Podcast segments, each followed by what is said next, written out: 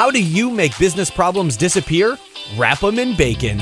For business owners, marketing execs, and anyone trying to grow your business, pump your profits, and make more while doing less, welcome to Bacon Wrapped Business with Brad Costanzo. Sizzling hot business advice guaranteed to make you fat. Profits. Every week our chefs will serve you proven recipes for ramping up your revenue. Now here's your host, Brad Costanzo. All right, welcome back to the show. This is Brad, and today I'm going to talk about one of the hottest topics in all of business marketing and um, some of the hottest opportunities out there, and that has to do with e-commerce and specifically drop shipping.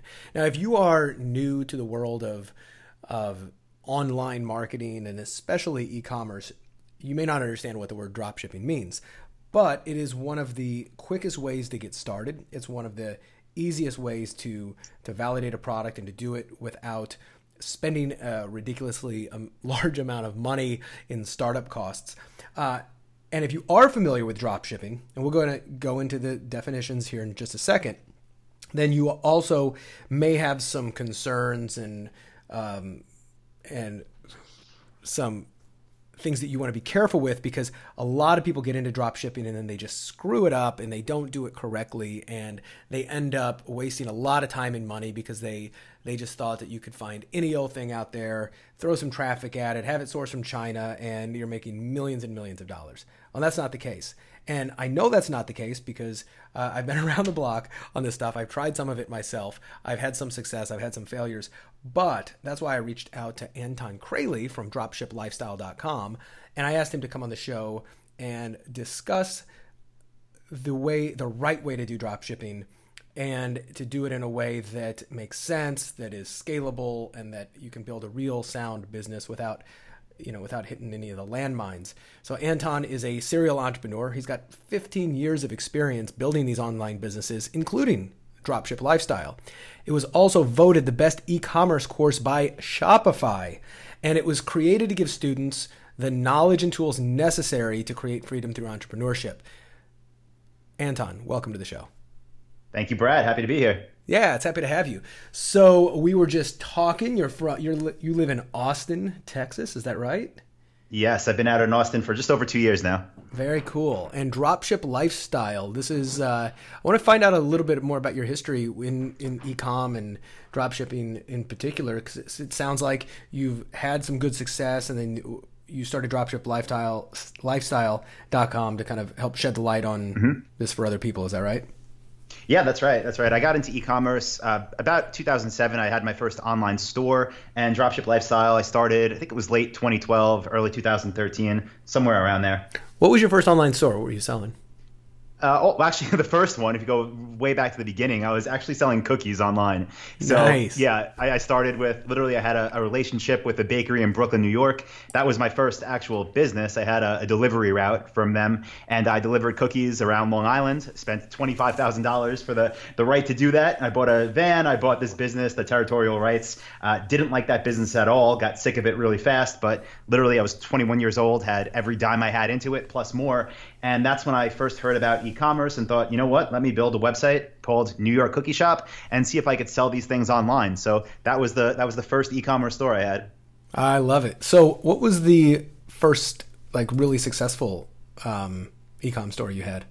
There wasn't. I mean, honestly, I, I would consider that one really successful. So, uh, you know, compared to, I guess, the the other option, which was that offline delivery route business where I would drive around all week to these grocery stores and try to sell them boxes of cookies that they then sold to customers. Mm-hmm. The online store, within a few weeks, you know, it cost me, that one cost me twenty-nine dollars to start, and twenty instead of twenty-five thousand dollars. I set up AdWords to it, I uploaded products, and within a few weeks, it was making a lot more money than that offline business. So oh, that's, that's kind of what got me hooked. And then from there, I thought, you know, if I could, if I could do this, if I could build a website, if I could run AdWords, because that's how I was getting all my traffic back then, why can't Can I do it with more expensive products? You know, instead of selling twenty dollars boxes of cookies, why can't I sell, you know, a five thousand dollars uh, I don't know, range for your uh, your you know, you know your stove topper? Why can't I sell anything for your house that people buy between five hundred and two thousand bucks? So I started at that point importing products from China and just going kind of up the up market in every industry and selling more and more expensive things.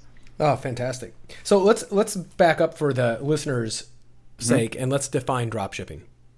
Sure. So yeah, it's funny. You mentioned that, you know, right now in twenty eighteen, it's one of like the hottest opportunities. You see it everywhere on Facebook being promoted. You see people talking about it on YouTube everywhere. And uh, it's like it's, it seems almost like it's this new thing. All you got to do is drop ship. Yeah, it's not it's yeah, not right, that new. It's right. been around forever. No, it's been like literally forever. So the first, I guess, drop shippers were people that literally sent out catalogs to different businesses and had products in those catalogs, and get the term product catalog in your e-commerce store now. And then people would call the catalogs and say, hey, I want to order product A B C. And they'd say, okay, great. What's your credit card number? And then they would call the supplier or the manufacturer of that product and ship it to that customer. So all dropshipping is, you know, from a from a thirty thousand foot view, is a way to fulfill orders. It doesn't even have to be online, but it's simply a way of getting a product to a customer. Now, as retailers, which is what I consider myself, is not, like the goal of a retailer is to build the store and to get the customer. So we do that, but once that part's done, we then have that order fulfilled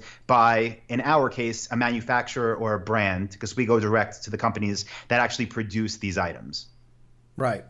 So, and then the difference for, you know, the other way to do it is to, yeah, to import the stuff, to warehouse it, to take care of shipping yourself and to handle all of the fulfillment, which, and I know in the early days, I mean, that's mm-hmm. a, that could be a big commitment. Let's say you find a widget that you want to oh. sell. Well, you can either source it in the U S, you can source it overseas, you can spend a whole bunch of money to get it over here. And I know that's one of the things that's always just caused me a headache before I even started, because I'm a big believer in validating something before you mm-hmm. sink a whole lot of money into it. And dropshipping is a terrific way to validate a product idea for very little money. Am I right?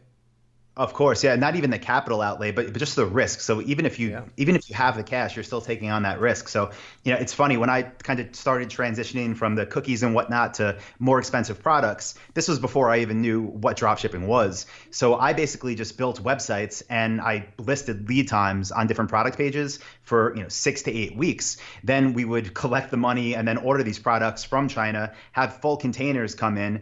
And it was because, one, I didn't have the capital, and two, I didn't know what would sell. So it's just, it's a very, very risky business model. I mean, at any really given is. time, you could have fifty thousand dollars of customers' money, you know, sent to China, waiting on products to arrive. So I, that's how I started. And I wouldn't do it again now that I'm a little bit older and wiser, but it's, uh, it's definitely risky. Yeah. Yeah. So uh, for my listeners right now, we just gave you a really brief overview of it, right? Mm-hmm. And we'll we'll continue to, I'm trying, I'm not going to try to talk way over your head if you're new to this, but at the same time, I've got some very specific questions that I want to ask. And I will encourage you early on that if this already sounds like something you want to do and you, but you need more of a primer on it, uh, Anton's got some amazing information at dropship lifestyle dot com.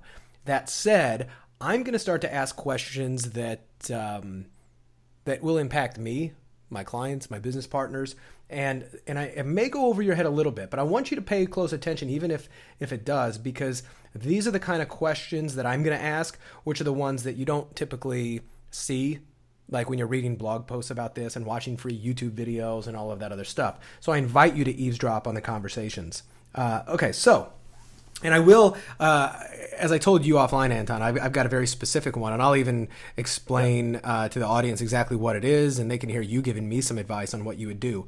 But mm-hmm. let me uh, just give you some rapid fire questions. So with, with dropshipping, what is uh, is your business model? And I'm not talking about with as you're teaching it, but you're mm-hmm. going to launch a, a new dropshipping store.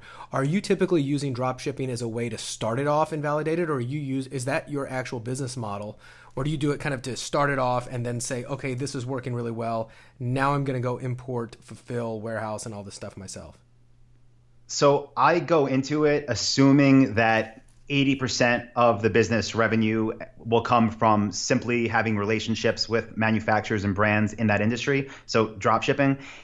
And that that's I, that's assuming that. Now, if I find that something really takes off and a store is doing really well, and I can identify over, say, six, nine, twelve months, a few best-selling products out of usually thousands of S K Us, then there's a good chance that I will, for my own brand and private label, a few of those top selling products. Nice. Um, again, I know you don't want to get too like outside of this and too advanced. No, but we can go wherever we I, want. I say, this is just right, you and I no, having a beer okay. together now.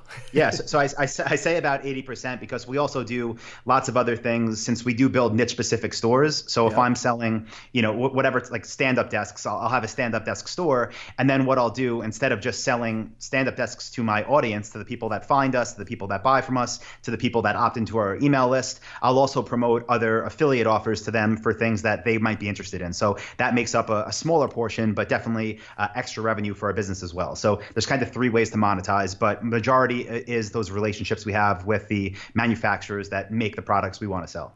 That's great. Do you usually go into, do you usually start with a niche specific where there's a whole lot of products that you can add in there, or do you oftentimes start with a product by itself and say, I think this is something I can really sell? With a niche. So for example, yeah. you know, again, if I was, if I wanted to sell stand-up desks, I'd have a stand-up desk store. If I wanted to sell surfboards, I'd have a surfboard store. And then, you know, all smaller things that are related to it, we will have a, as like product add-ons and upsells and whatnot, but we stick with that product type. And then once we know that product type, again, let's just say it's surfboards, I'd want to find every surfboard manufacturer there is and try to form relationships with all of them individually so I could sell their products. Nice. Now, and some of the examples you've given uh, here and then early on uh, are a little bit higher ticket products. Do you yes. try to stick to higher ticket uh, drop ship stuff, or do mm-hmm. you go, I mean, for yes. the stuff like fifty dollars and under? Yeah, no, we're, we're, I'd say at the minimum two hundred dollars. Uh, usually we try to be higher. Our average order price is usually over a thousand on most of our websites. And the reason we do that is because, you know, with dropshipping, your margins aren't going to be as big as if you had a warehouse and had all your own product lines and whatnot. Yeah. It doesn't mean you you can't make money. It definitely can work. But if you're trying to sell, you know, twenty dollar items and you're on the dropship model and you're trying to buy traffic, which is how we get almost all of our sales, we're, we're paying for traffic, you know, it's it's next to impossible if you're going to make five dollars on an order exactly. to, to have a business. So we want to make at least, at, again, we, we say like minimum we want to work for is twenty percent margins. We're usually higher on our own stores, but that's kind of a rule of thumb we give to our students. So that mm-hmm. means if they're selling a two hundred dollar item, they're going to make at least forty. If you're selling a thousand, you want to make at least two hundred dollars net profit. That's after cost of goods sold, after shipping, after your ad costs. And again, on a twenty dollar purchase, you're going to make two bucks. So what's the point? You know, what's a high end? What's a higher end of the margin that you're able to kind of get? I know it depends so, on a lot of things, yeah, but yeah, twenty percent things, being it, low end. Like, let's just say, and we'll use that surfboard example again. If I had a surfboard company and you wanted to sell my surfboards, chances are your your margin would be, if I had, a, let's say like your, your wholesale cost to me was five hundred dollars, chances are the minimum advertised price for that product, so that would be what you sell it at, would be double that. So it would be a thousand. So you basically start with, you know, like a hundred percent markup on products. Mm-hmm. And then really what your margin comes down to is how cheap can you acquire a customer for? What are your overhead expenses? So it's not like, your margin from your suppliers isn't going to be twenty percent. Like if that was all they gave you to work with, then it wouldn't work. It's usually much higher. And then what you can get your margin to be is really your cost to acquire customers. So as a general rule of thumb for, for our businesses, for our own stores, we try to keep our return on ad spend to be about ten to one. So if I'm going to sell a one thousand dollar item, I'll sit, I'll sp- spend one hundred dollars to get a one thousand dollar sale. So then that comes out of that profit margin. Uh, again, things like if you have staff, things like your software, softwares that you use to power your businesses. So typically for us, we like to be about thirty percent net profit. And again, that's that's everything paid. So thirty percent net is always our target in our own businesses. Again, for our students that are trying to figure it out, that don't do everything for lead value optimization, like have upsells and like have mm-hmm. affiliate offers in their business, twenty percent is a good starting point. Okay, fantastic. What about the... Um... I've got so many like things that you've been saying. You've been this has been yeah. great. You give me so many notes, and I'm looking for which one makes the most sense here. Yeah. So when it comes to competing now with, well, first of all, do your suppliers typically give you a minimum price that you have to sell it for, so that you're not a price a minimum price that you can't go below? So yeah. they do give you that. So a big reason that the way that, you know, we do drop shipping, and other people do as well, but the big reason it works is because it's not like a race to the bottom in terms of pricing, because those prices are locked in. So yeah. let's just say we'll use that surfboard example again. And let's say you wanted to sell Anton surfboards. And I said, okay, great. Here's our new, you know, retailer application form. In that application and in that paperwork, you would have our price lists for Anton surfboards. And there would actually be three columns of prices. So the first one would be wholesale, which is what you would pay to my, me for the surfboards. The next one would be M S R P, so manufacturer suggested retail price. Uh, that's the highest price that no one ever sells for, but that's the one that you'll usually see on the website with, like, you know, being crossed out with yep. a strike through on it. And then the third column will be M A P, which stands for minimum advertised price. That's the one that ninety-nine percent of people selling these products will sell for. And that's the one that's usually one hundred percent markup on wholesale. So yeah, and what's again, what's good about that is if you wanted to sell my surfboards and five other people did too, it's not a matter of how low do you guys want to go to get the sale. It's everyone's going to sell for this price. So if you want to stand out, it's got to be for more things than just the price. And it's not going to, you know, just destroy profit margins within a few weeks, which is what happens with suppliers that don't enforce pricing policies. Right. Okay. So I couldn't necessarily just get um, your product and then put it on my Shopify store and say, I'm just going to sell it for the wholesale price as exactly. almost like a loss leader, because it's going to screw everybody else up.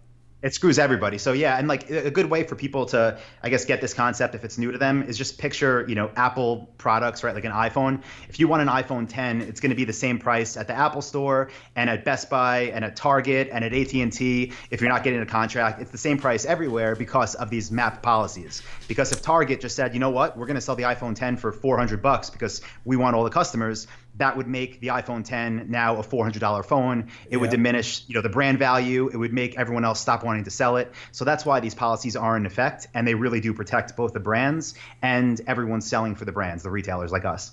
Perfect. So I'm going to circle, I'm circling this because I want to circle back to it on mm-hmm. a strategy here uh, shortly. But this is uh, this is really important, and I want everybody to kind of pay attention um, because I want to see if what I, what I was thinking is even possible. Um, is there a way, like, so if, if I just go, I set up a Shopify store and I want to sell widgets on, you know, whatever, kitchen supplies, you know, whatever. And I find a manufacturer, I find a supplier.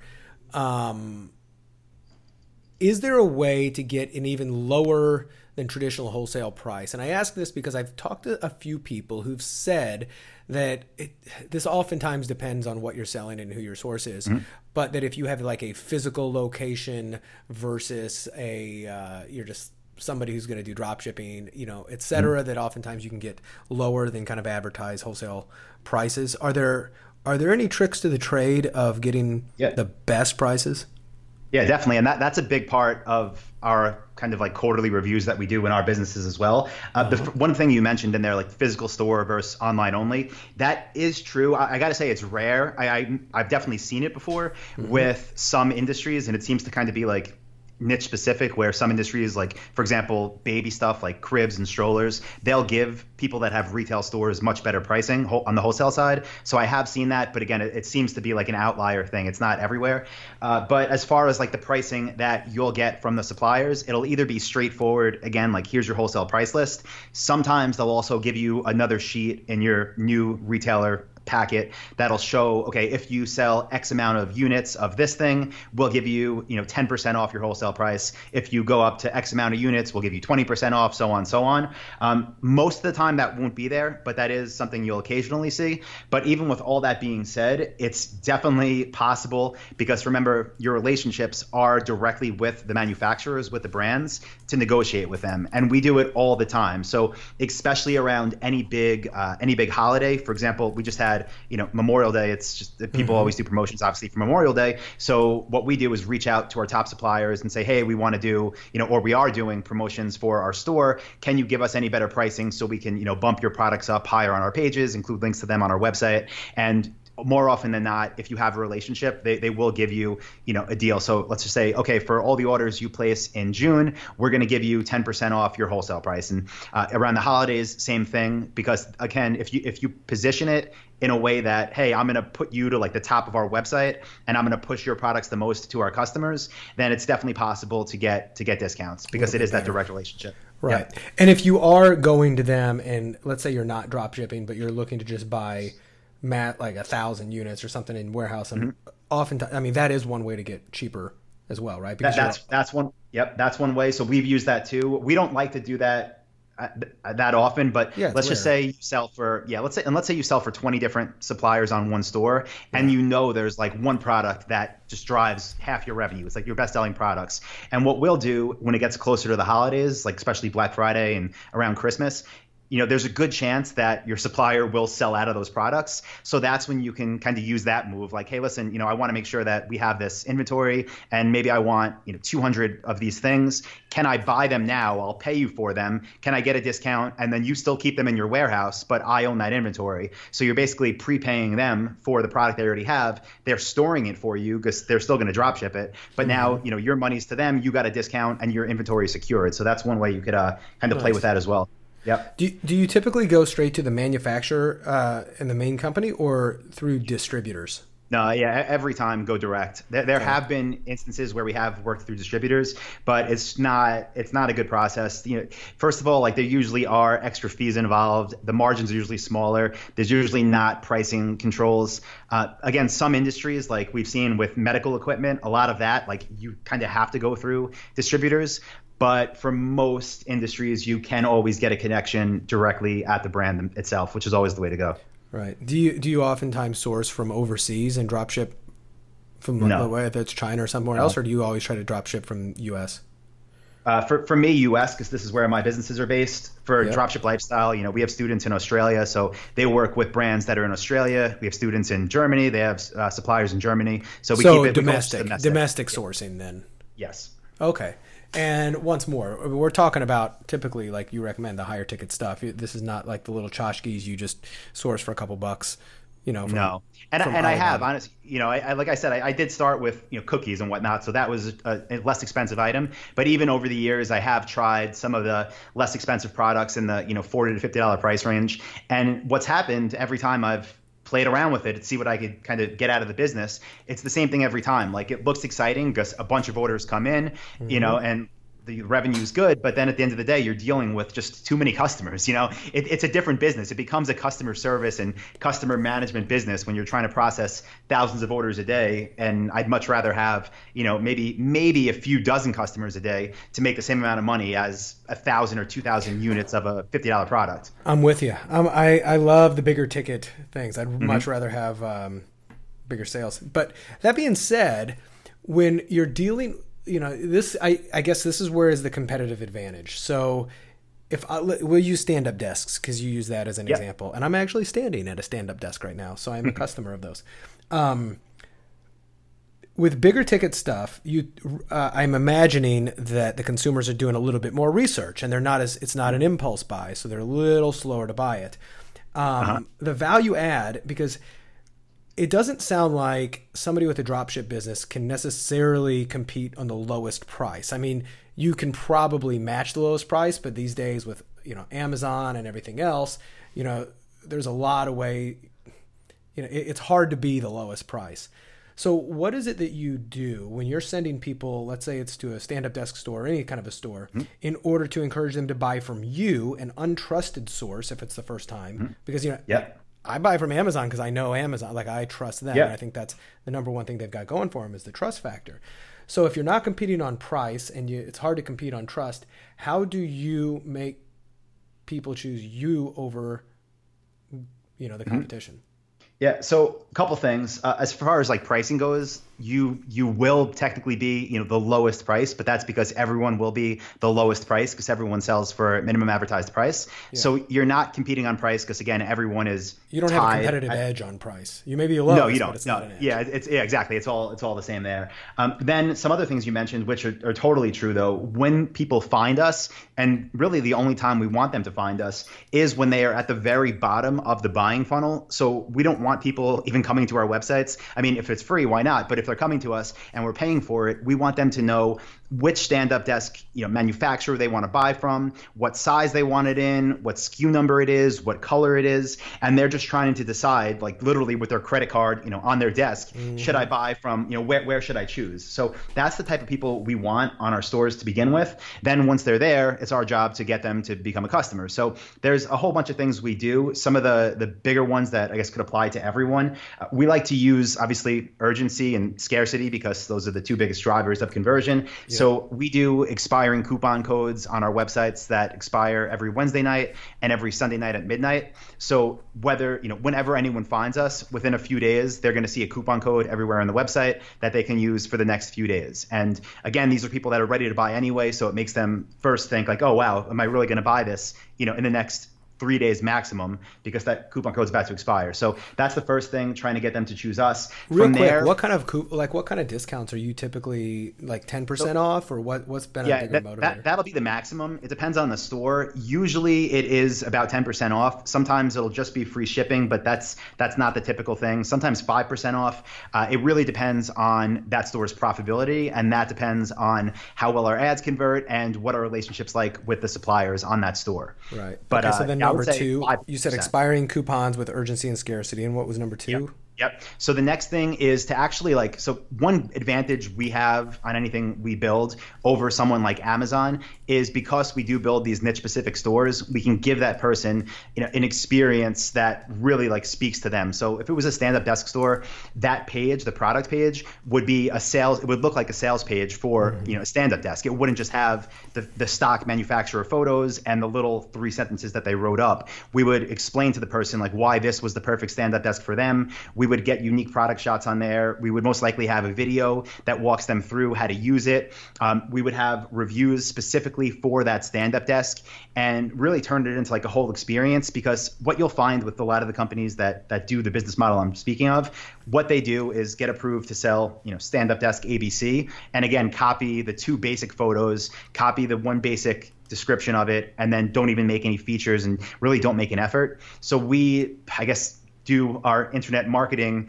skills and make it into mm-hmm. an actual like little sales page that that really stands out. And when you mix that type of thing with the, you know, the expiring coupon codes, um, we also have, which I mean most people do now, but we really do have great support in all of our stores. So we have live chat that doesn't just say, you know, hey, you have a question for us, but hey, in, in that case, it would say something like, you know, we're the stand-up desk specialists, like speak to a stand-up desk expert, something like that, to again, you know, make it connect with that person. So it's, yeah, it's um, customer experience.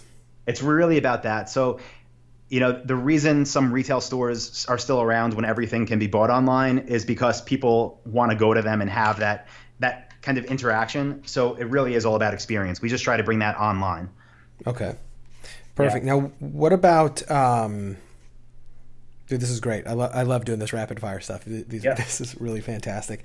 So. Um, Yeah, it's it's a qualitative versus a quantitative thing. People are going to buy from you because they have the best experience coming to your site. Like, wow, these guys really answered my questions, et cetera. And you mentioned bottom of the funnel, which for if anybody doesn't really know what that means, I mean, if you're at the top of the funnel, this is, you know, people aren't really aware that they're, they're not necessarily shopping for your stuff, but maybe they stumble across a cool Facebook ad or something like that. And they're like, oh, what's this? It's interesting. And they start yep. down the path, right? And bottom of the funnel, as you mentioned, is, hey, I already know I want this. I just haven't decided which one, at yeah. what price, or and, from and- what. Right. Store. And I'll, just, I'll I'll add one thing to that, too, because a lot of times they are looking for the best deal because, again, by the time they find us, they know they want it. Um, if they could find a, tr- a site that looks trustworthy, you know, having, again, reviews, have it look professional, have actual support that works, um, they'll probably choose that. But then something else you can do to kind of not get around, but to make map on your site seem better than someone else's.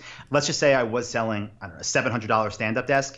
I could not, by breaking map, technically include something with that purchase that made it like a no-brainer. So, okay, if you buy this stand-up desk from us within the next three days, I'm going to include a computer mount, or I'm going to include, you know, a cable holder for behind it so you don't have cables all over your desk. So you can include bonuses like that, and it might cost you as the business owner ten dollars or twenty dollars, but that ten dollars or twenty dollars as a bonus gift for the purchase could easily convert a lot more seven hundred dollars sales. So we do a lot of things like that too on our uh, on our uh, on our best-selling products.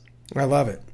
So the um, if you're going really for a lot of the um, that bottom of the funnel as well. Are you, is a lot of your traffic coming from Google then, both like Google mm-hmm. AdWords as well as Google Shopping versus yeah. something like Facebook, which is a little bit more, uh, which is a lot more top of the funnel, you know, obviously Facebook is amazing for retargeting, but mm-hmm. uh, the majority of your front end traffic, are you getting that from like which yeah, channels uh, primarily? Uh, yeah, our highest converting source of traffic, I mean, it has been for the past like decade now and it still is, but Google Shopping um, yeah. is just by far the best. Behind that, organic, but again, we're not doing a lot for S E O besides on-site stuff. So all those long tail product names, brand names, S K U numbers, we're ranking for things like that, which converts great.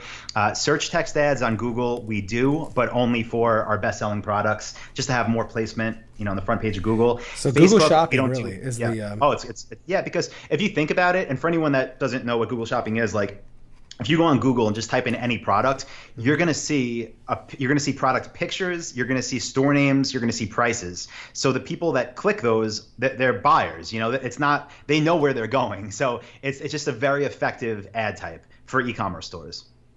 I love it.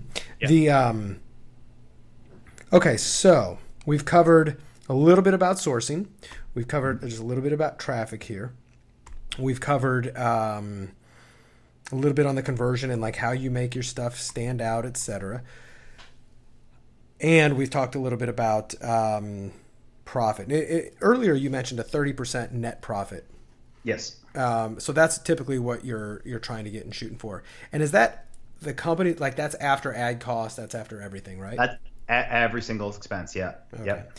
Uh, because I do know that one of the things that uh, some of my e-com friends have stumbled into, especially not so much with dropship, but with the, you know, when they're sourcing their own products, is that they're, they've got really high gross revenues, but then their profit margins are just absolutely dismal, like five percent ten, or sometimes less.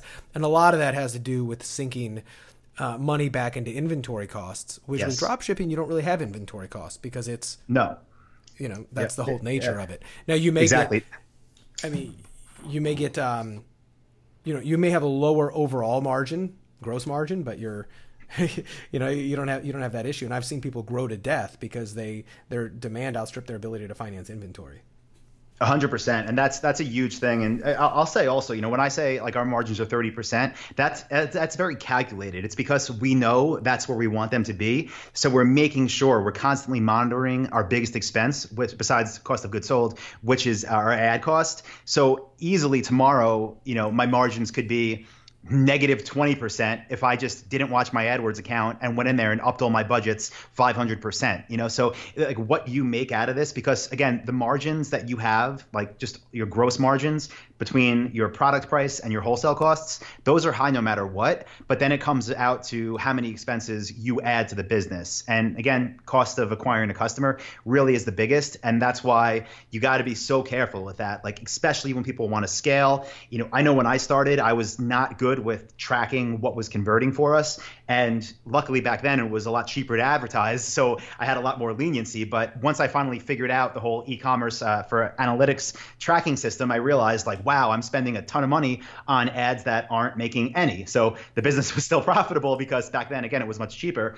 But now, you know, if you're not on top of that, it's very easy to take a store that maybe I can get a thirty percent margin on and to be losing money on, because it really comes down to your cost to acquire new customers. Yeah, it really does.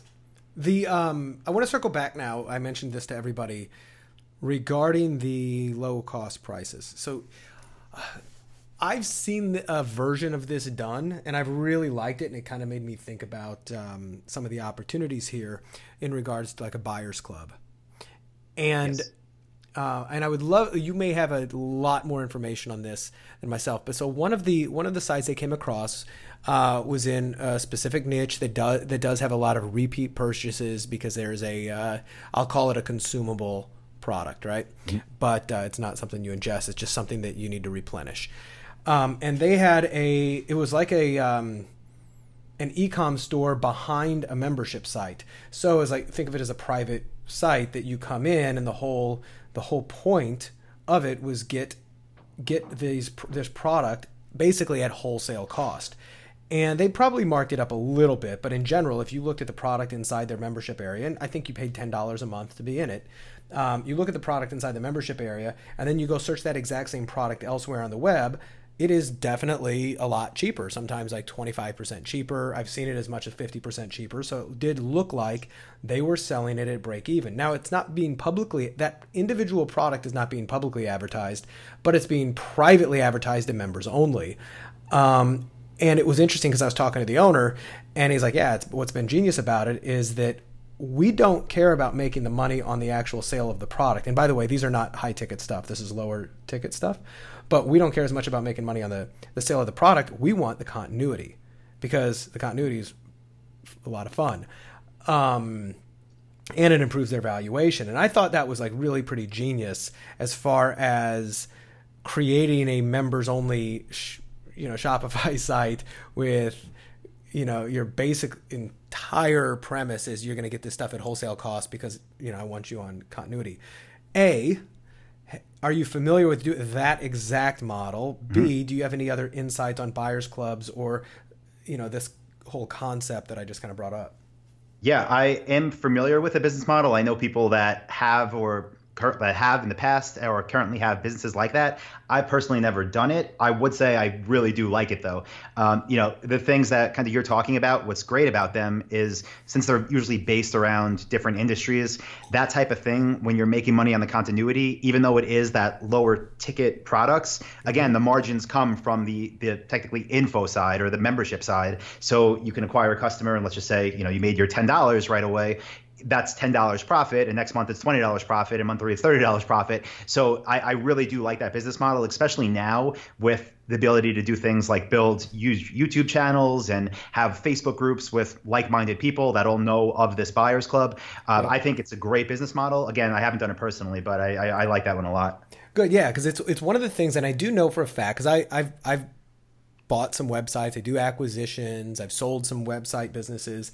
And I do know that if, that if you have continuity in your business, I mean, continuity is really the holy grail. That's what really everybody wants. But if you can create continuity, your valuation when you go to sell your company is dramatically higher than if you're always mm-hmm. having to do one-off sales. Uh, and I just love the fact that you don't necessarily have to focus on, um, you know, on the other stuff. You're literally just saying this is the cheapest way to get it, but you know, you gotta you gotta join the club to kind of see behind the, the curtain. So I'm glad that, uh, have you, have you done any other types of buyers clubs? Not exactly like that in the past where it's, I mean, I know there's the whole subscribe and, and you save a little bit of money option. Yeah. But yeah, um, n- not specifically. I guess the close, I mean, it's not really the same, but the closest we've done is when we've sold to different type of trades and whatnot. We've, uh, we formed relationships with different trade organizations where we give discounts to everyone that's part of, you know, X Y Z club or uh, yeah. association, but not that they, you know, paid for it. It was just a more of a relationship. So yeah, yeah. I, I haven't, but again, I know people right now that are doing this and, and doing pretty big numbers. And like mm-hmm. you said, you know, one of the benefits right now, let's just say, like a dropshipping store, the way I built them without continuity. Uh, right now, the average sale price they're going for is about thirty x monthly net. So that's like the normal valuation. But when you add continuity behind that, it, it definitely goes way up from there. So huge, huge plus side if you build to sell, which is something we do as well. So you said thirty, they're going for thirty times, thirty times? Monthly, times? thirty times mon- monthly net profit. So net. So if it made, you know, five thousand a month, one hundred fifty thousand. Okay. Oh, I got you. Yeah. No. Okay. Yeah. I was thinking mm-hmm. thirty times annual. No. Yeah. But um, okay. So the um, oh, this is just a, a random question because I have it written down. Shipping costs. Do you offer free shipping, or do you typically yes. um? Okay. Yeah. Free shipping. Yeah, and that's time, that's just you... because. all the time. And sometimes we do, you know, word it like, oh, if this, if that site is getting the expiring coupon code being free shipping, then that will be the coupon code. But that, that's rare. And the reason, you know, we offer free shipping everywhere is just because that's what everyone does. So yeah. because, you know, if there's five other stores selling the same thing and then we say, hey, give us a hundred bucks to ship it, we're not, they're not going to choose us. Right. No, exactly. Well, and now people yep. are being conditioned to, with Amazon, especially yes. to one hundred percent. Not pay for shipping. By the way, this is just a little, uh, I don't know if you've ever tested this, but one of my close friends and a former guest on the show is a guy named Ron Lynch. And uh, Ron is so, he lives in Austin, actually. I don't know if you, have you come across Ron? I think I have. I, so I might Ron is him with someone else. Yeah, infomercial. Yeah. He's a he's one of the top infomercial guys out there. He sold like three or four billion dollars on direct response T V, and mm-hmm. I had an amazing interview with him like three years ago, uh, where I, I went deep just like this into a lot of the things. And I know one of the things he said that they tested with big money was that um, when you say free shipping versus we'll pay your shipping, we pay your shipping mm-hmm. ends up converting a lot higher. Yes. Yeah. Right. Yeah. So yeah, and, it was, yeah, definitely. And I'll just add to that. Like I said, I one hundred percent agree, especially if you're in an industry where your competitors are paying for shipping, yeah. and then you can come out and say it that way rather than just saying free shipping. Yep. So, so some of the things we sell, you know, are big, heavy items. Some of them are going to, you know, offices. Some of them are going to restaurants, and there's different shipping options, right? So you have free shipping, then you have upgraded, like a white glove delivery service. So what we'll say on some of our websites are, we'll pay for your white glove delivery, and they know that our competitors are going to say, give us, you know, two hundred dollars extra for that, where we yeah. say we'll pay for that, and it converts like crazy. So yeah, great tip. I love that. What about support? Because your your support team is limited on what kind of support they can give, I imagine. But how does that typically work? Like, let's say I'm selling desks, and mm-hmm. uh, I'm selling it through Bob's Desk Supply, and uh, you know, how does that work? Because they're they're sending the support ticket to my company, and then I have yep. got to go figure out what the hell's going on. Like, is that a big issue, or what's the, uh, or is there an easy way around it, that? It, when you first start out in a new industry, it's kind of a big issue because, like, you know, any business, you kind of have to learn it and see yeah. what people are asking about. But then, you know, like any other business, I guess, the longer you're in it, you realize people ask the same things over and over again. So yeah. we focus on having great internal resources that our team can use for support, but then also having our website, like one of the things too, like we talked about earlier, but how, how to get people to choose us. Uh, we know what questions people are going to have before they ask them. So we could update our product pages to give them all the answers that our competitors might not, because again, they're just doing basic copy and paste product uploads. So yeah, we, it's a, it's a process to get it right. But after, you know, a few months with any kind of traffic to your stores, you'll figure out ninety-five percent of those those questions and have right. answers ready to go. Okay, because yeah, I would imagine, like, in, does like the, the manufacturer usually send you the shit, like when they ship it out, do they send you tracking information, et cetera, mm-hmm. to pass on? Yes. Okay, that's good. So uh-huh. yeah, yes, there's, they do. There's a way to do that. So now is the part where, like in the beginning, I said I've got some very uh, selfishly personal advice, and I mentioned this offline to you, and um, mm-hmm. last year, I bought a business in the home beer brewing market, okay? And it gets a lot of traffic, about sixty thousand visitors a month organically. And um, it mainly is an, it's an authority site, it's a blog, it sells courses, and it um, and, and affiliate offers. The one thing it did not have until I bought it was a was an e-commerce platform. Everything's just WordPress. So I, I built an uh, I, I put Shopify on the site, and I originally, and I started off, and we've had just a handful of sales and testing some stuff out, some print on demand t-shirt related stuff. Mm-hmm. However, in this market, which you told me you've done some good research on, home beer brewing, mm-hmm. uh, it's probably a really great market, especially for high ticket, because most home brewers are buying gear, stuff, they're buying consumable, everything from like certain things like yeast and, and ingredients that go in the beer, but they're also buying all types of Uh, kits and gear and conical fermenters and wort mm-hmm. chillers and all these things that I barely even know the name the name of. But um, I see it as being a pretty ripe market, especially because our site has a lot of trust built in. Trust, organic yep. reach, et cetera. And they're coming in to our site to learn the, um, what do you call it? Like the how-to and uh, and for instructional stuff. So I think it's it's an absolutely perfect way to add a drop-shipped e-com aspect onto this store uh, as well, right? So, and a lot, and there's a lot of there's a lot of uh, stores around the country. I have not started to look at the best suppliers because most of the suppliers that I see are the sites that we just send to as an affiliate, and I'm guessing that those probably are not necessarily the best suppliers because they're probably getting their stuff from somebody else as well, right? As opposed to making it themselves. Yeah. So is there anything that in your research that you looked into that you would make any recommendations mm-hmm. for? Uh, and the other thing is I, I'd love to start, like I don't want to have a, a drop shipping store that has everything under the sun, like death by a yep. million S K Us, But there's there's easily mm-hmm. some stuff that we can do to find the the bigger ticket and the most commonly purchased products. But what would be your advice on the best way to kind of get that off the ground and running?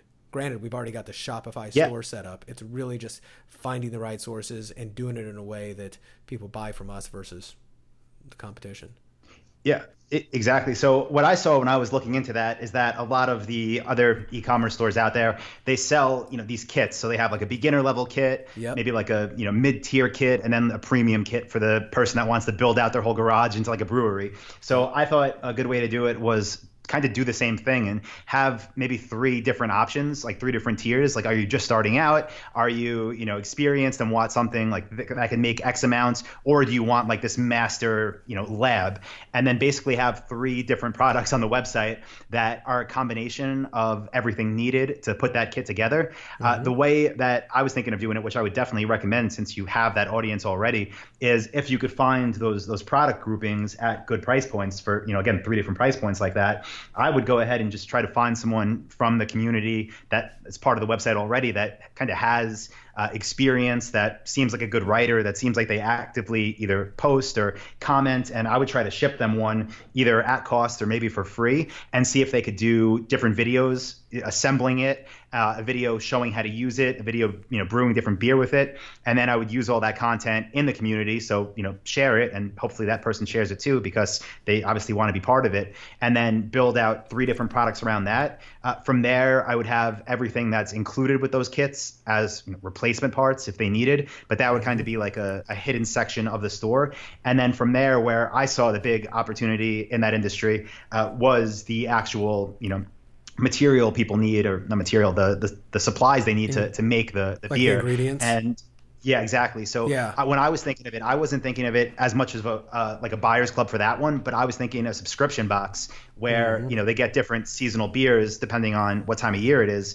And what's cool about that too is there are already some huge YouTube beer channels, but just having those people, those brand ambassadors that have the kits in their house, you know, when they get it, ask them to make a video actually making the beer, tasting it and whatnot. And then you have all this content that we just keep sharing to the YouTube uh, channel, to the Facebook group.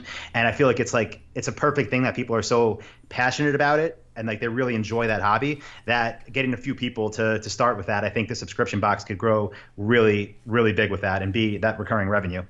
Yeah, I do too. There's an interesting one in the print on demand subscription box for this uh, for this market. I've seen two or three sites do this, which is um, on t-shirts. So they'll go around to different breweries. Um, and they'll, I think they'll grab their designs and they'll partner with them. But so mm-hmm. this month it may be one or one to three different breweries, and they'll say, uh, give us your logo or whatever. And they'll have a designer mock up a really cool shirt. And then you buy the, um, you're a part of the subscription box, but you get, uh, a t-shirt for that, for like the brewery of the month. They, mm-hmm. For all I know, they've, they're paying, you know, the brewery may be paying to be included with this, 'cause it's like advertising. But yes. I think it's like sixteen dollars a month, and every month I'm getting a new brewery's uh, logo. And granted, there's probably a lot of ride-alongs with that, but every month all they have to do is like, all right, these are the number of people who are on this subscription. Let's send that out. I thought that was a pretty interesting way to throw continuity on there as well. Yeah, and I actually heard them. They they, they bought an ad on uh, on Howard Stern. I heard them on a I heard oh, them do heard? an advertisement on on the Howard Stern show. Yeah. Really? Nice. Yeah, yeah. I guess they're doing. Th- yeah, that's actually not the great intel. In, same, same company, same product. Yeah. Yeah. And then, uh, yes, they must be making money, because I'm sure that's not cheap. But like th- that that kind of model you just mentioned, where like the uh, the, te- the the bars, you know, or the breweries might be paying to actually have their yep. their logo on it. I mean, they probably are, because the way I was I was basically when I was thinking of this, along with some other uh, similar ideas, was when I was thinking of the beauty box companies, yeah. because the way that works, obviously, is they ship a beauty box every month to all the women that subscribe, and they have little samples of products in them. And the products not only are free to the company, they usually pay to have theirs included, so the customers will buy more of it. So it's just a, it's a beautiful business model where you can not only get free products, but usually get paid to send your customers products. Absolutely. Absolutely. The, um, as far as where it goes to sourcing, sourcing stuff, let's just say in the homebrew market, mm-hmm. do you have any recommended shortcuts to find good homebrew suppliers besides, because once more, a lot of the times I'm going to find, you know, the companies that are just selling this as big mm-hmm. e-com sites as well. Um, are there directories that you typically start off at? Are there Google searches like homebrew, yep. supply plus wholesale, yep. or something like that? Uh-huh. Yeah. So definitely, I would say no, no directories.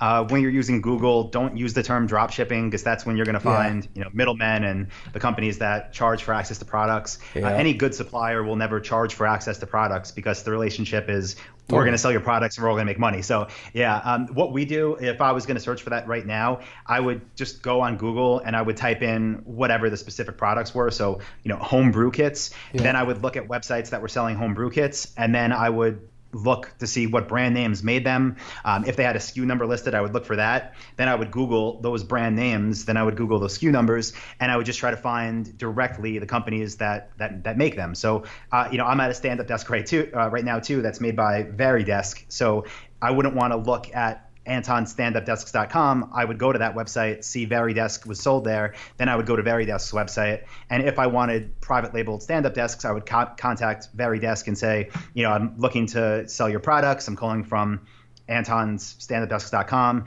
And in the scenario that I guess we're talking about now, if you wanted to go the, the private label dropship route, I would ask them if they did that. If mm-hmm. I just wanted to sell it under VariDesk, I would ask if they work with internet retailers, and then see who I should speak to about getting approved to sell their products. Yeah, yeah, I, I love but yeah, that. Yeah, just literally, like, it's just, it's, it's funny because there's all these, like, and I understand why. If people want to dropship, they Google dropshipping, and it's like the worst term you can use if you want to build a real business with this model. Like, the only reason my business is called Dropship Lifestyle, so people could find us, but we never use that term with any of our customers, any of our suppliers. It's more like the marketers who are sources. Using it, right? Yeah, exactly, exactly, yep. Yeah, yeah, that that was one of the things specifically with this market. Like, a home brew kit is usually a combination of like a bucket and a tube and a something or other and some other gadget and and also a doohickey. And those, I always wonder if it's the store who's bundling stuff together. Like, oh, I got a bucket from this person, I got this from that person, I got this from that person. Let's let's bundle them all up together. But it, I think that's just some um, some research. Mm-hmm. that we need to do on that. Yeah. And then I'm guessing like the strategy here is like also going to some of the competitors' um, websites. And a lot of times you can sort by best selling items. Yep. And then say, okay, uh, show me anything above, you know, like what, what did you say? Like two hundred dollars is what you kind of like to price yours at. So anything yep. over two hundred dollars or maybe even a hundred, hundred dollars and up where, um, you know, where it's a it's a good selling item, and it's like, okay, let's let's add that stuff to our store. Let's let's add the essential stuff for getting started, for like, you know, like you said, beginner, intermediate, and advanced, and then start to find the uh, supply for the mm-hmm. like the the ingredients. Oh, we, the, yeah, these and, people need and, barley. They need hops. And, Yeah, and especially at those different price points, you know, the the fact that you have a lot of organic traffic built into that site already, um, so your cost of acquisition is going to be lower, and the fact that it sounds like there is going to be, you know, recurring built in on it, that that's something, you know, if if the customer's there for free and you sold something at one hundred dollars, and then with that one hundred dollars order, they had the option to add on, you know, twenty dollars a month or whatever it is subscription, like that's that's still great because you're not paying, you know, ten percent of that to acquire the customer. So um, there's definitely ways to get creative with pricing too. I, I use that as a general rule of thumb because more often than not, our traffic is mainly bought. Right. Now, when you're sending to a landing page, are you sending straight to like a Shopify um, product page, or are you creating standalone funnel style pages, whether it's in ClickFunnels or, or one of the mm-hmm. other landing page builders like Funnel Builder from Matt Stefanik or something like that? Are you? Yeah, um, no, there They're all Shopify product pages. Again, like okay. we do build them out a little bit so they don't just look like a, a basic copy and paste product page, but we keep everything for our e-commerce in Shopify. Okay. What's the most expensive uh, products that you've either sold or have students have sold in dropship mm-hmm. model? Like five thousand, one thousand? Like, yeah, I I think... I think the biggest one I got, it was a long time ago, the biggest one, but it was over eight thousand. I think it was like eighty-three hundred or eighty-six hundred wow. or something like that. Yeah. And then the biggest order I ever got, which a student beat me, but the biggest order I ever got was for sixty-two thousand for a, a company that ordered uh, sixty-two pieces of a thousand dollar item. So Dear that Lord. was, that, that was a good one. But then I had a, I had a student, well, I still have, he's still a student, but a couple of years ago, he got an order for over a hundred thousand dollars from a, a university that just bought a ton of one of his products. And yeah, so that they don't happen often, but when they do, it's a it's a good it's a good day. So do you Do you ever try to engineer that to say, because what you just mentioned were some almost like business purchases versus an individual. Yeah, they, do you ever look for those industries where there's a, a bunch of business purchases going on? Um, not specifically, but we do call attention to it on our websites where if we're selling something like if I was selling, you know, commercial wine refrigerators, mm-hmm. I would assume that most likely it's going to be restaurants. So I would definitely have, you know, a tab visible on every page that said something like to the trade, where if they went to that, they would see examples of other businesses we've sold to. And they would know that if they're buying in bulk, they would receive a, a volume discount, and it would have like a phone number and an email like V I P at, you know, Anton's restaurant store dot com or something. And uh, that that those com- like those orders, obviously they don't just come in through on the website. It's usually a conversation back and forth. Usually they want to make a deposit and then pay, you know, the balance when it gets there. So yeah, we, we build pages that target those people, but we don't run traffic to those pages. They just, they click there once they find our website and then uh, are seen if they want to buy from us or not. Okay. Now, are you adding any one-click Uh, upsell funnel style things into your Shopify using some of the apps that are out there right now, or not typically? Not really, no. Yeah, we, we do like on our product pages, people can can add things on, but um, nothing, there's no like elaborate funnels behind yeah. our products. A lot yeah. of what we do with our, our remarketing and trying to, you know, have people take different things is done via uh, post-purchase emails. So after people buy from us, we are making offers in their in their actual like product delivery sequence. Mm-hmm. But um, yeah, not not like straight after for the most part. What about when you're looking in deciding which products to do? Are you are you trying to look for things that have repeat buyers more so than um, just one-off sales? It's not the most important. If if we can get that, that's that's great. But typically, you know, just to give you an idea, like most of our websites on any given day, ninety percent plus of the traffic is first-time visitors. So a lot of the things are one-off purchases or something people will buy maybe every couple years. So it's not um, we don't have a lot of recurring in, in the majority of our stores, or a lot of things that people keep coming back for. That's why a big thing that, and we didn't, again, I've been doing this, you know, stuff for a while with e-commerce, but the whole, like what I call lead value optimization thing, where we promote, you know, info products to our audiences, where we promote other people's less expensive products to our audiences. We didn't start doing that until a few years ago, but it's made a big, big boost in our, in our revenue and in profits, because now we have other things that we could promote to our buyers, where it used to be they'd buy our thing and we just didn't have anything to sell them for a while. Now we just promote other people's stuff to them, and we can uh, increase that that lead value. Oh, fantastic. Okay. So, man, this has been this has been really killer. And I'm trying to think here, what am I missing that would make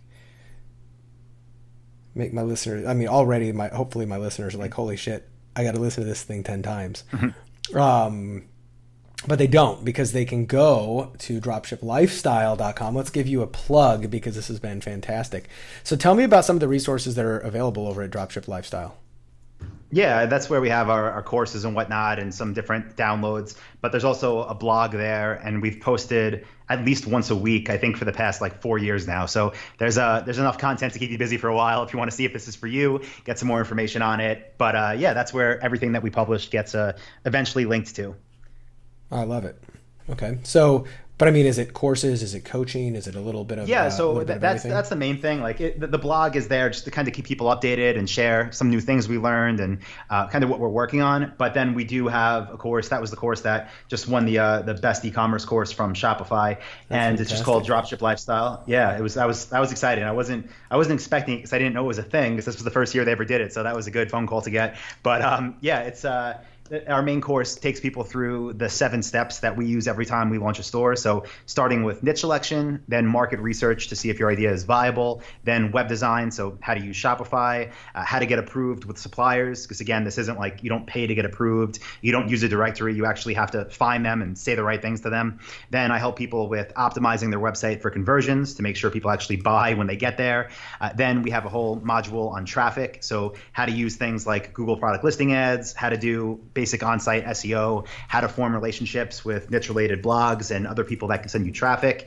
And then the final step of the course is all about automation. So how to use different apps and tools, and even how to hire virtual assistants once you start making a bunch of money and don't want to be in your email all day. So the whole process from A to Z of building a, a high-ticket dropship store. Nice. Well, I love it. I'm on your website now, and I went over to like courses, and I see the uh, yep. basic, premium, and done for you. Everybody likes it done for you. Yeah. Um, so That's this for the is people where... that don't want to learn web design. Right. So they want to skip where... that module. We'll do it for them. Right. Like you'll set up the store. Will you help them find the like you'll find the uh, the suppliers for them and plug in all the stuff? Yeah, we help with all of that. Nice. Um, what do, what do you think about? Well, I, this is actually not. I already know the answer to this. So site like apps like Oberlo and other things that automatically go out and scrape like the mm-hmm. suppliers and stuff. Do you typically stay away from the automated stuff like yeah. that? Yeah. Yeah. And then what I'll say is like, it's definitely, I, I know there's people making money using that, and it's not, I'm not going to say it's a scam or anything like that. But the thing is like, if anyone wants to think about it in, in the most simplest way, like if you want to have a real business that is worth more in a year than it is now, that's still around in a year, that's still around in five years, that you could have in ten years and maybe, you know, pass down to your children or flip for a lot of money. It's not going to be a website that you clicked a few buttons, connected to an app, and imported a hundred products from China. Like that's not the answer. So So what I believe, if you're going to spend your time doing this, and by doing this, I mean building a business, you might as well do it in something that actually has an opportunity, not just to make you real money, but to be lasting and something that actually benefits the customers and you. So um, again, not a scam, not like it's they're ripping you off or anything, but it's not a long-term play at all. Right, exactly. Um, you know, I was going to wrap this up, but I actually have a couple other questions that came to mind. Sure. Because uh, as I mentioned earlier, I've done acquisitions and I love doing exits. Um, and I like to do acquisitions in order to exit. Have you done much in the terms of uh, buying somebody else's dropship site versus uh, or, and or selling a mm-hmm. site once it's up and running? Like, so w- I, which side yeah. of that have you got more experience on?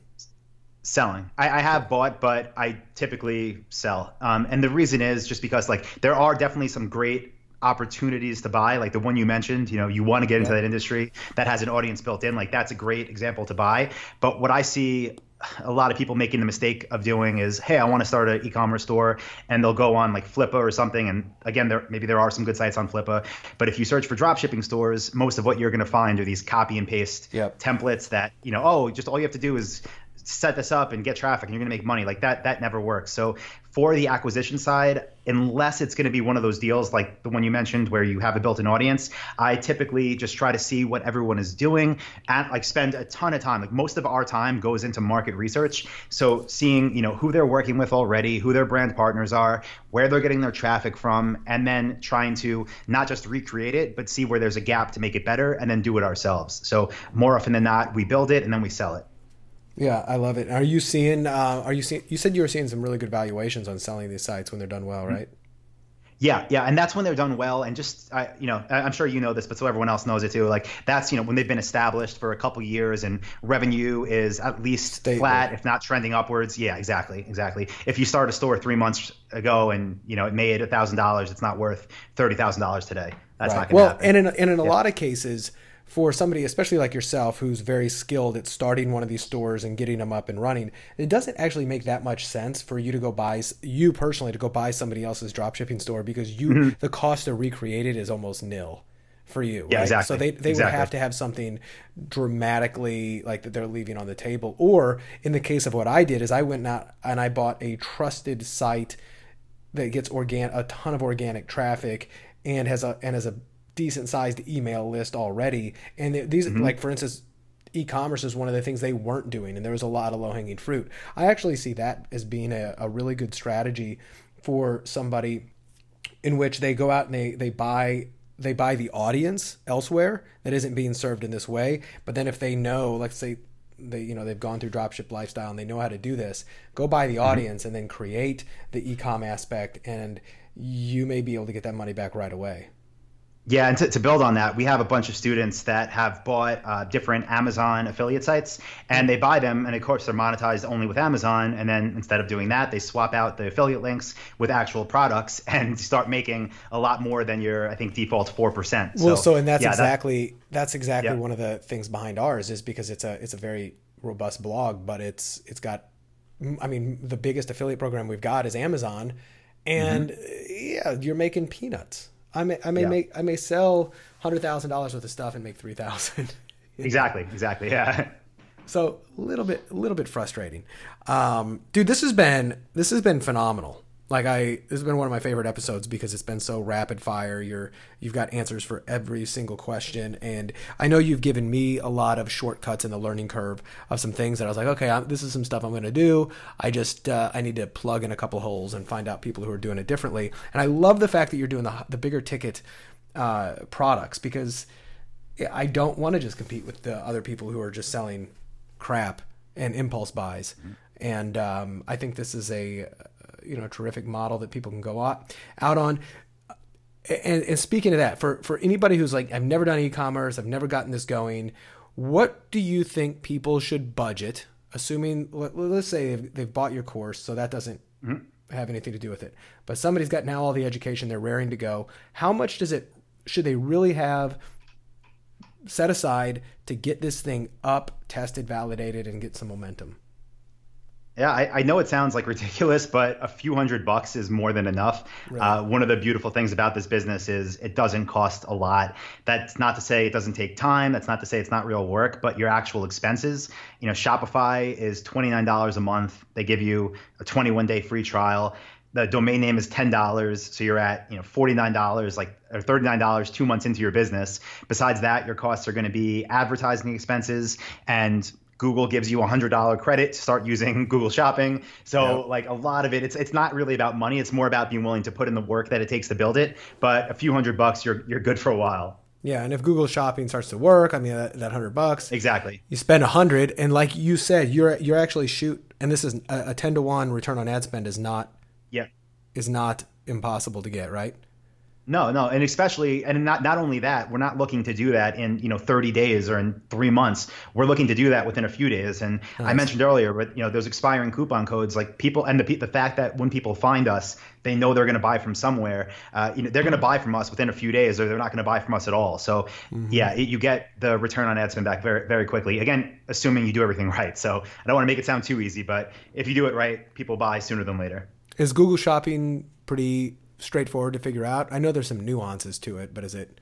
Yeah, it's it's it is. There's different strategies. Like you can't use just straight up keywords, for example. So you have to use negative keywords a lot and um, kind of filter what you want traffic for by different ad group levels. So mm-hmm. th- th- there's some learning required. Definitely a learning curve, but it's not you know it's not impossible. Do you suggest that most, or do you either suggest or see that most of your students end up trying to learn all that themselves, or find, mm-hmm. go out to a place and find a Google Shopping expert and pay them to help ramp it up?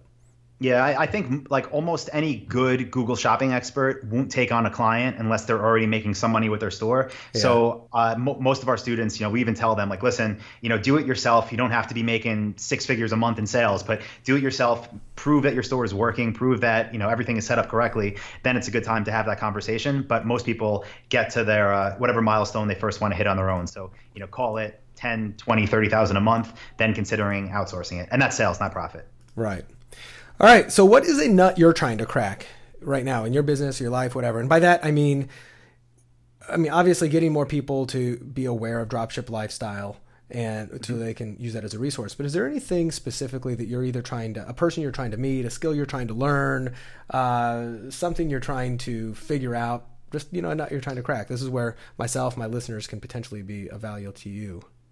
Yeah, sure. So something I've been, um, I guess, experimenting with and kind of using for the past year or so is uh, building up a, a YouTube audience. I just, I really like YouTube as a platform, and our organic growth has been decent. It's not where I want it to be. Um, so looking to get the subscriber count way up and looking to put out more of the type of content that I guess more people would engage with. So uh, our YouTube channel is just youtube dot com slash dropship lifestyle. And uh, I had a goal of having over one hundred thousand subscribers by the end of the year. I think we're at like forty-six thousand now, forty-five thousand. So got some work to do on that, but yeah, could use some cool help on that. So I've got a guy that I'm going to, I've got a couple of introductions I'll make on that. One of them is, and I'm, I'm actually looking through my text messages here, uh, a guy named Aaron Biblo. And Aaron is literally helping people with um, a very specific thing on YouTube. And uh, what do you, he told me literally last night, he's like, yeah, I'll send you the bullet points of this. Nice. But he said, one of the things, One of the things is he goes, we figured out how to make it so that really almost almost immediately you can get your videos as the suggested video, like the one that usually pl- auto plays right mm-hmm. after on somebody on like one of your competitors' channels. And it's one of yep. those things, he goes, it works like crazy. It's a, he goes, his partner kind of figured out this either algorithm or this, I hesitate to call it a hack, but it's a way that it's like, oh my God, this is really valuable, so that you can get on all different types of channels where it's the, the YouTube suggested video. And they've got an yep. entire strategy around this. And literally last night he sent me a text where I was like, hey, put, put this, put this down in bullet points in case I run across anybody who needs some YouTube help. And he goes, yeah, I'll, I'll put together some bullet points for you regarding what it is, what it does, who it's for, and pricing. And if there's anybody out there listening on the uh, podcast who also wants information, you can send an email to ask brad at bacon wrapped business dot com, and I'll make sure and just put, you know, YouTube contact in there, and I will um, forward that on to you as well. But he's something I can definitely recommend.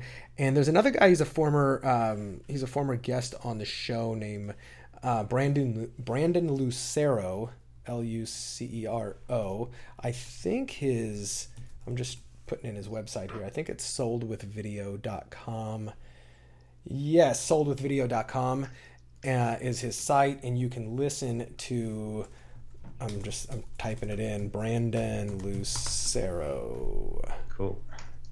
On uh, bacon wrapped business dot com forward slash Brandon, B R A N D O N L U C E R O. And you can hear me grill him the same way I'm grilling you. So, you know, that's cool. One of the nice parts about this show is you get to hear all the, like, let, let me hear the real stuff that's working as opposed nice. to just the other stuff. Yeah. So, uh, hopefully those two help you. And I will send you an email when we get offline about like an introduction and uh, whatnot, so I can help you. But man, I can't tell you, Anton, I've really enjoyed this. Uh, and I think that um, I think you're offering a tremendous amount of service, and I can al- already tell that you know what you're talking about. You're not BSing this stuff. Sounds like you've been doing it for a while and helped a lot of people.